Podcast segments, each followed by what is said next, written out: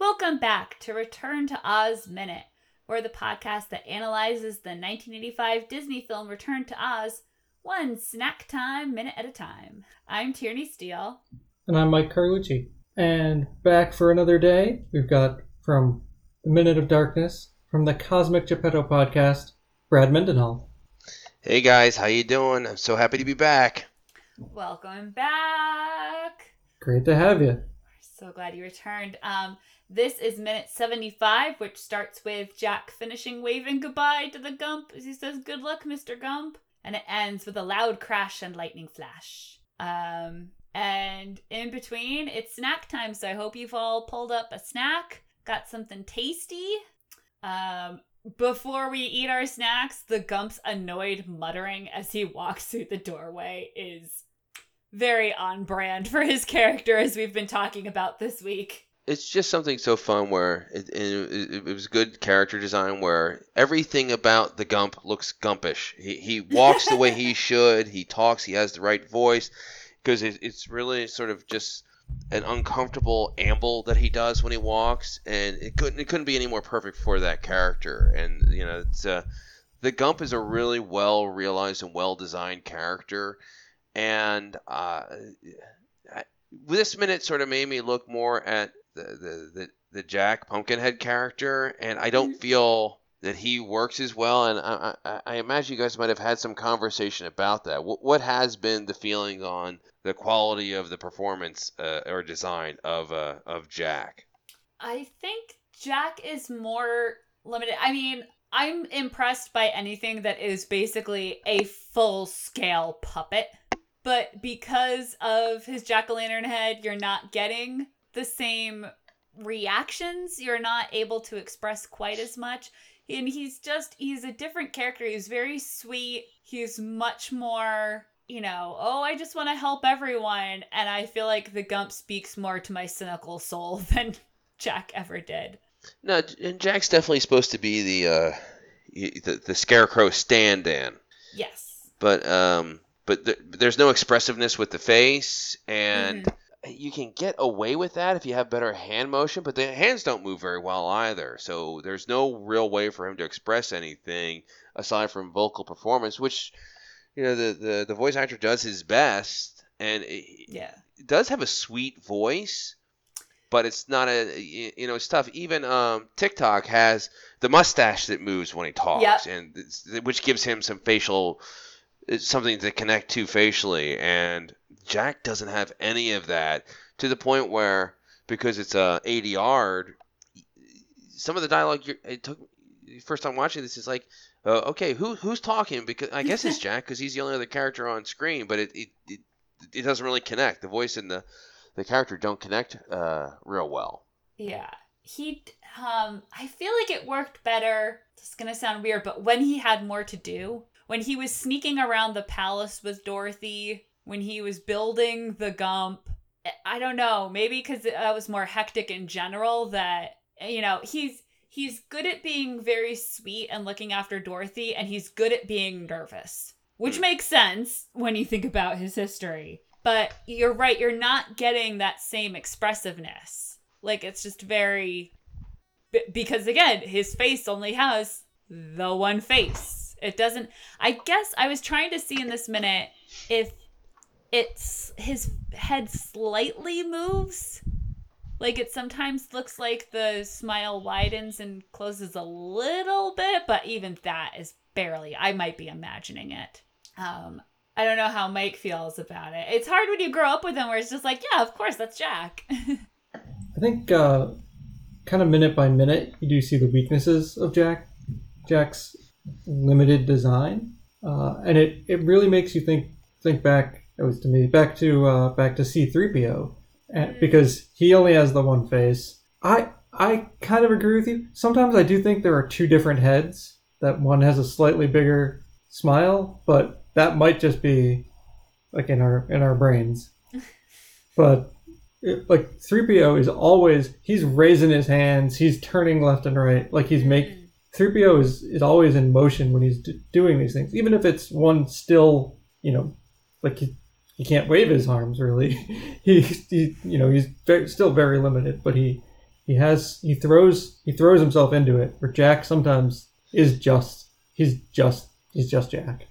Well, it it doesn't help having him sit there because it's because of the size of the character, and it, he actually probably show he shows up better when he sort of has the full screen to to, to, to have more motion. But when he's sitting there and he's sort of sort of compressed together and he's trying to lean in and he can't have any motion with his hands, you're right. C3PO always was moving his hands and would have sort of the big body movements to sort of convey that emotion and you're able to get a lot more out of it. So I, it's the scene is sort of the scene where it has to have the tension of well, why don't we have some well, why don't we have refreshments and it's mm. Sort of designed as a creepy scene and it helps to be and the scene itself works better claustrophobic but doesn't do that one particular character any favors yes that's an excellent point um, so we are enjoying our snacks now um, regardless of what you think, I, as a little kid, absolutely loved this scene. And now, as an adult, I don't understand why, because why would you ever trust anything that a clearly evil Rock King gave you, especially if it is literally in a rolling boil? Maybe don't drink that. Um, I do appreciate, however, the uh, formation of the rock cup. I, speaking of Star Wars, had to make a little "that's a good trick" note in my uh, in my notes for today. Um, the way it just forms out of his hand is impressive, and then Dorothy says it's good, which I don't understand because everything she's being fed should kill her. and it's uh, another exchange that's actually not in the not in the script. What? So uh, Jack says, "How is it?" and Dorothy says, "Good." it doesn't include the "What is it?" and having the Gnome King chime in with the yeah, you're right. Should kill her. Limestone pie. Maybe maybe you can eat rocks, and that might not not finish you off. But hot melted silver. Although then... I don't think Dorothy drinks.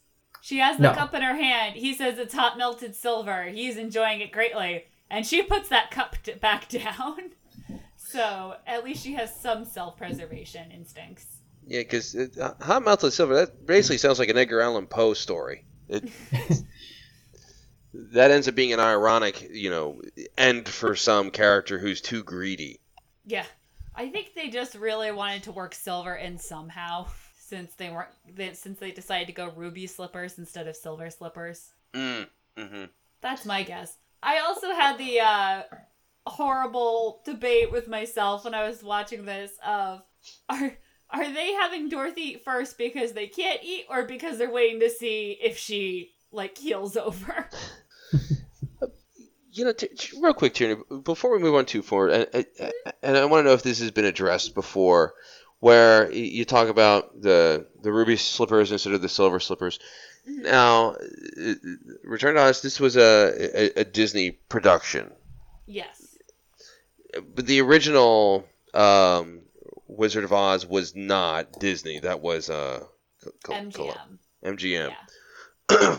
My understanding is MGM switched the slippers from silver to ruby, so they actually own the right. And the, the legality of this is sort of crazy, where they they own the rights to ruby slippers. Yep.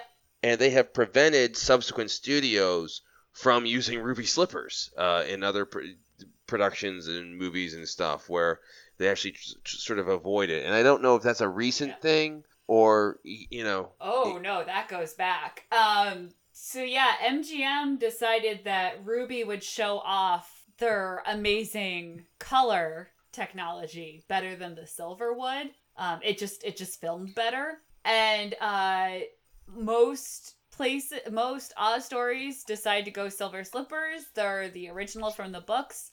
They are also in the public domain because they're original to the books, whereas the ruby slippers are not. They are IP of MGM. Disney paid them a hefty chunk of change, the number of which I have not been able to find anywhere, to be able to use the ruby slippers in this movie because they wanted it to be a sequel. Um, they did not pay for anything else. When we see the Scarecrow and the Tin Man and stuff like that, that's all the original illustrations, all the original ideas. the story of how the Tin Man became the Tin Man, all that is from the books. But they did shell out to use ruby slippers. That is just crazy. And, and I know uh, these companies get a lot of heat for you know, being um, you know, stingy with not, not letting people use other ideas. But you know, when when mm-hmm. when you're Disney, when you're MGM, all you really have is your ideas sometimes, and you know you need to protect your your your IP. You need to protect your content, and you know not just the stuff that you actually own, the actual films, but you need to protect the idea. So you can't just have people willy nilly using Mickey Mouse or Ruby Slippers or whatever, mm-hmm. because that's once you lose that, you sort of lose everything. And I get it, of course. Then yeah. to show up, I say that as someone who you know runs a podcast where sometimes we're a little shady with the, the, the rights of the music we use. So perhaps I should shut up. what you talking about? I, I sing all the time. Um, yeah, it's it's interesting that because they do build this as a sequel to the beloved family classic Retur- The Wizard of Oz and that's strange to me because it's so clearly its own thing. but I don't know. I've I've already complained on that and talked about the trailer and the marketing and all that stuff. But yeah, they did they did uh, somewhere there's a lawyer who knows how that went down and I would be fascinated to see that contract, but um not enough to go digging on Lexis. uh I absolutely love the way the Gnome King hugs his mug like it's a cold morning. He's got some hot coffee to enjoy. well, they do that so well with the Gnome King, where he he does. He has a soothing voice, and the way he holds his coffee mug sort of looks like your dad on a cold morning, you know, sitting on the front porch. There's like warm, likable things about the character, and then there's like creepy, weird stuff about the character too. And the the mixing together of those two aspects is uh, very effective. That is a perfect transition because I'm not even sure how to talk about him. The actor who voices the Gnome King essentially plays the Gnome King. I mean, we've talked about the people who are involved in the behind the scenes of special effects. Um, is I'm gonna keep saying it Nickel N I C O L Williamson. He uh, did pass away in 2011, and I I'm not gonna be able to do it justice. Look him up on IMDb. It starts with the story. Uh, start. Oh God, his biography starts with a sentence. Nicol Williamson was an enormously talented actor who was considered by some critics to be the finest actor of his generation in the late 1960s and the 1970s, rivaled only by Albert Finney, whom Williamson bested in the classics. It's a very long biography. It includes sentences like, uh, his inability to maintain a consistent film career most likely is a result of his own well noted eccentricities than it is from any deficiency in acting skills. He gets into it with Brando. He gets into it with I can never pronounce his name. G I E G L U N D. Um he would break character on Broadway and berate his fellow actors. He whacked someone with a sword after the actor messed up the choreography. Um, he punched someone during the final curtain call on stage. He stopped the play and yelled at someone in the audience. I mean, this is and then then you go to his trivia and that is a whole other world of I mean, trivia. Uh Roman Polanski features in here, so does Branagh. I mean, this is was Prime Minister Harold Wilson's favorite Hamlet. Wilson praised his performance to President Richard Nixon, and Nixon invited Williamson to stage a one man show at the White House. He had an affair with Helen Mirren. They never worked together again peacefully. Uh, oh my. Smoked 80 cigarettes a day. I mean, it just keeps going. There's so much to say. I don't even know, like, what to tell you guys this guy is amazing. Oh, he recorded an album of country songs. I mean, like, I just what do you even say about him? What what's what's interesting is it's a guy he, he, that he's sounds like he old school crazy, and Brando had that as well. And you mentioned Brando, and you know, and just imagine being able to you know compete with Brando in a crazy contest. oh my god. Because Brando is a guy oh. who ah. one of his last movies, he would he would film his scenes without pants on to force the director not to do wide shots of him. Hey, whatever works now. you know, and Oh you know, or Brando when he did the Island of Dr. Moreau, you know, basically Mhm. found like a trash bucket and decided he wanted to wear it as a hat in his scenes. It's like, well, I guess we got to give him that hat. And you know, the actors used to be, and, and I guess it was the sort of the byproduct of the studio system where people would be signed with con- to contracts with studios, and if you're really talented and you got in with the studio, you would have a contract, and they would and if you were successful and had the contract, they, they had to use you so you could be a lot crazier. Now, now actors are sort of free agents. So if you are that crazy, Mm. and plenty of the actors are that crazy, I'm sure, but you gotta hide it a lot better. And you know, they, every actor has a PR agent whose job is to like you know hide the crazy on their on their clients. Yeah.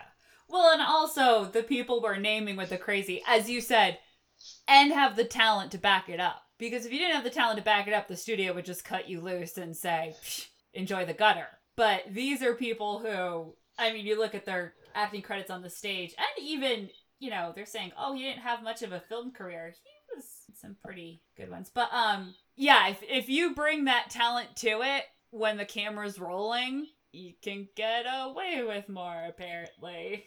But yeah, I usually try and do a quick little like, oh, that's what this person was like, and this is their career. And I opened that up and was just like, I have no idea how I'm going to summarize this for the podcast. Um, I would be curious to track down some of the uh, tapings of stage performances if they exist. Because it seems like that's really where he thrived. But now we've been saying all along, multiple of us, you, me, many other guests, that he has the perfect voice for like, oh, it's a soothing, low, soft voice, except it's super creepy. And now it's like, yeah, that makes sense.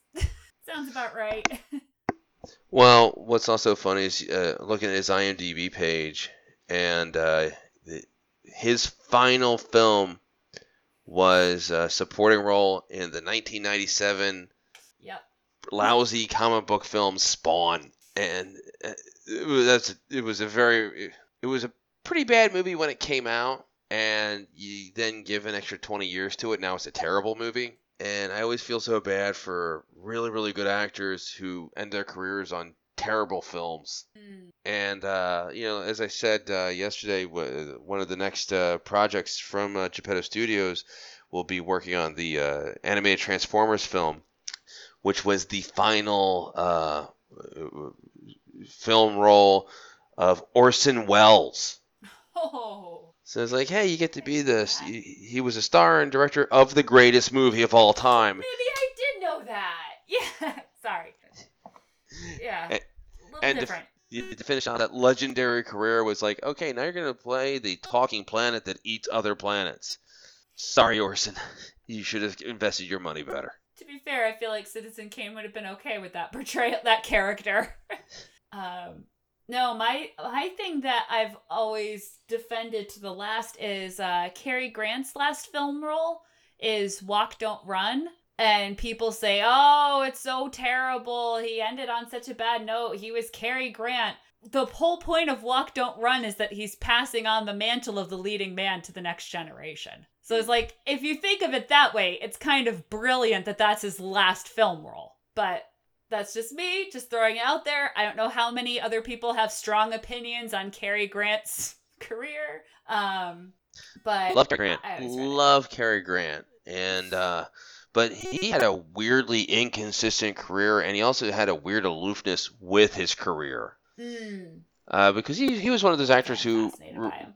Yeah, he, he he was one of those weird. I, I read a book, a uh, very very good book on, on his career and just the weird internal struggles internal struggles that he went through uh, during his lifetime.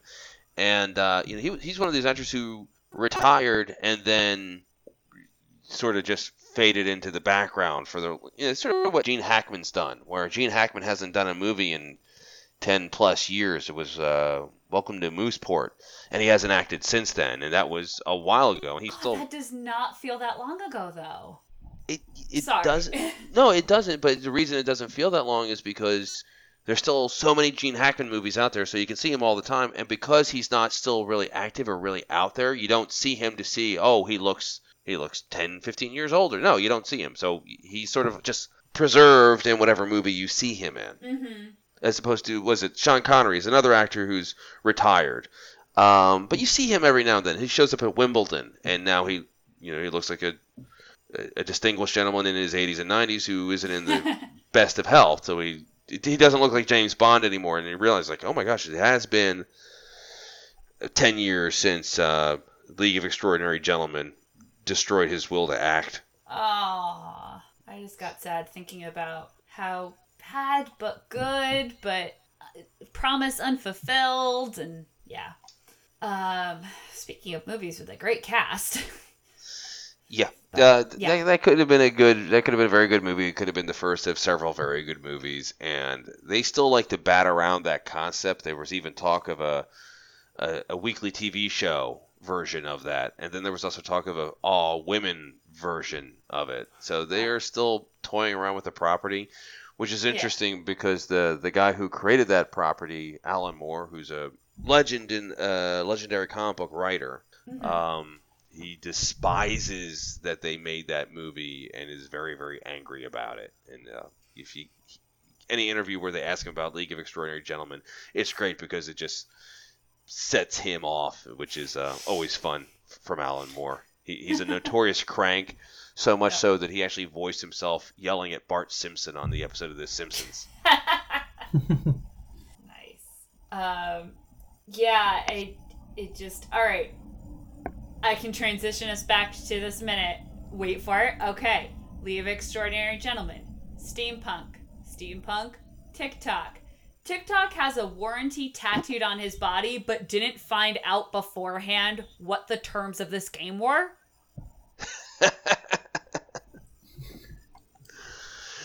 Yeah, it was a jarring. It's a jarring transition where, uh, and it sort of seemed apropos of nothing. It's like, hey, what was the, what were we risking in the game? And then all of a sudden, there's, and it's hard to figure out what happens. It's like there's just light and thunder sound. It's like, is that lightning happening? What's going on here? It, it, it is a bit of a jarring transition at the end of the minute. Oh man. Well, we get the rumble of thunder as kind of a like, gee, I wonder what that was. And then as they're discussing this, you get the actual like lightning crash, and it's at the perfect end of the minute. It's a great cliffhanger to make everyone come back tomorrow. It scared the bejesus out of me. I jumped so bad. Because, of course, I'm watching this on my laptop. I've got on my headphones. It's turned up real loud. And, oh, I was not expecting that. It is it is jarring. It's out of nowhere. Um, eh, you know, and that's all right. They, they, they got to move, move this along somehow, I guess. All right. Well, speaking of moving along, unless either of you have other notes on this minute, I I'm good. okay. I do not. okay. I just want to make sure we aren't skipping anything as Brad and I go off on tangents, as we are wont to do. um, but yeah, if you come back tomorrow, you'll hear more from all three of us on this air quotes game that they're playing and maybe find out what the heck just happened at the end of this minute. Until then, Weog, Tiog. Peog. Peog. I lost my note with uh, the word. I was like, I can't jump in. I'm going to say the wrong thing. I'm going to say like Freog or or Prius or something.